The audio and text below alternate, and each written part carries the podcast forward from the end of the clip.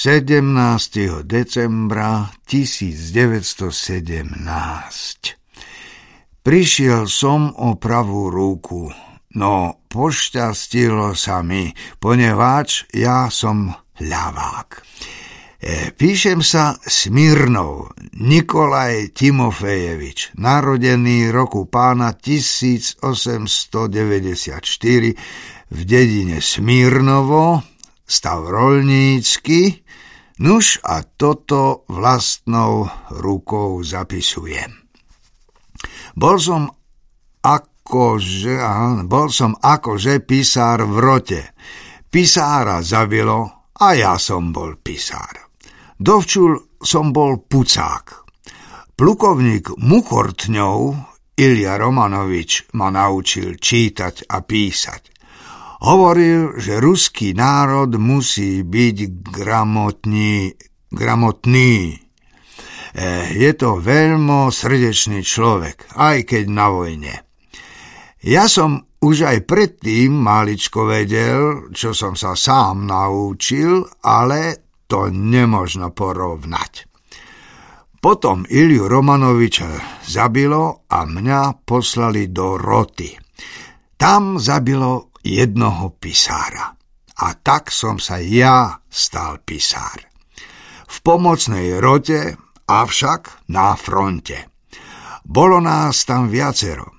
Druhý gramotnejší ako ja a s pekným písmom. Smiali sa mi, že ako píšem a nedávali mi nič dôležité. No aj keď sa mi smiali, učili ma. Stal som sa celkom gramotný a s pekným písmom, aj keď som ľavák. Ešte sa mi smiali, že skrývam, čo píšem, poneváč ľavák si rukou zakrýva, čo píše. Nuž a tak sa mi smiali, akože si to skrývam. E, písal som všetko, čo mi nakázali, aj listy vojakov vraveli slová svojim príbuzným a ja som im ich zapisoval. Bolo mi sveta žiť. No, zasiahla ma guľa z dela. Odtrhla mi ruku. Myslel som si, že umriem. Ale nie. Keď ma ranilo, mal som pri sebe tašku s papiermi a písankou. No a pera a tintu. Ruku mi otrhlo No taška ostala celá. Zázrak. No a teraz píšem, poneváč sa mi zalúbila tá obyčaj, keď som slúžil. Teraz som doma, chvála Bohu. Na povýšenie Svetého kríža som prišiel.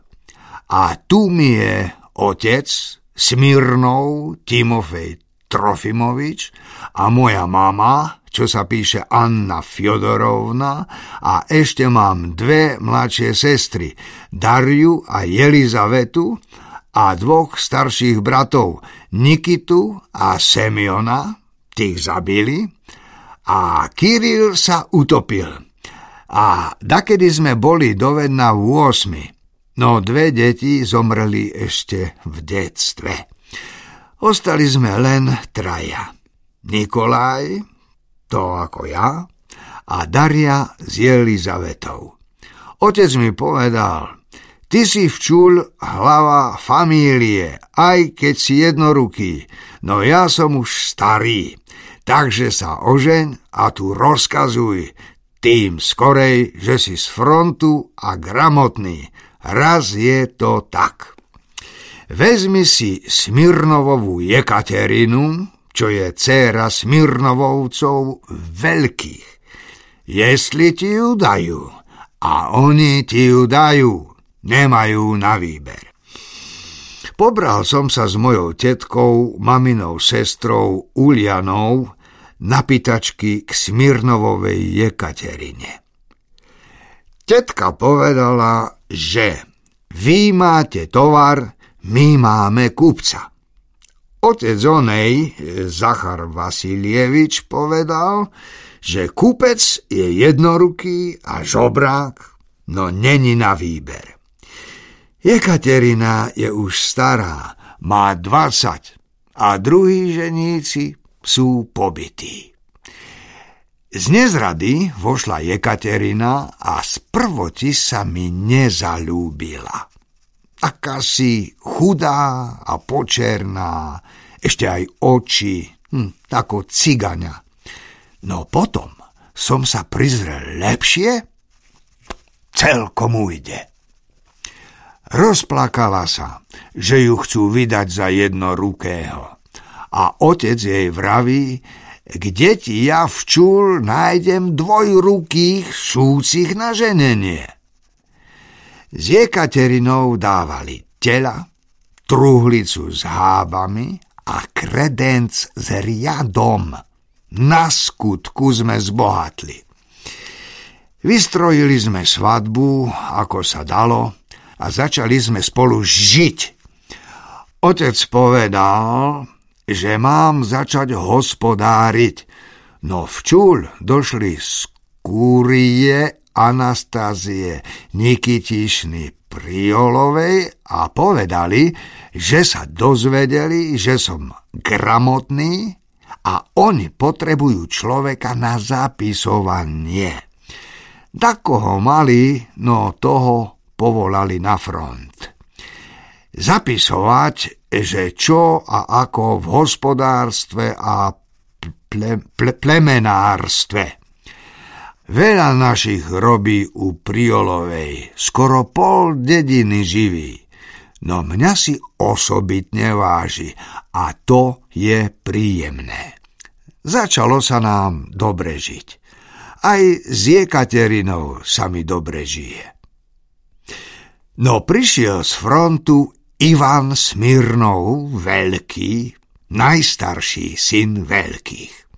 Povedal, že preňho sa vojna skončila a brízgal svojmu ocovi, že vydal Jekaterinu za mňa. Prišiel ku mne a bil ma. A ja som sa nemohol brániť skrze vám mojej jednej ruky. No potom som utiekol od neho do chlieva, Schmatol som vidli a zahrozil som sa mu, že ho zabijem. Vtedy sa uspokojil.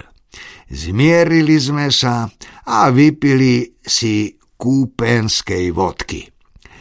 Rozprával, že všade dáka galamuta, že keď padol cár, nebolo jasné, čo včúl bude a kým sa dohadovali, čo a ako, je to ešte nejasnejšie. Spýtal som sa Ivana, čo nás čaká. Povedal, že nás čaká e, neistota.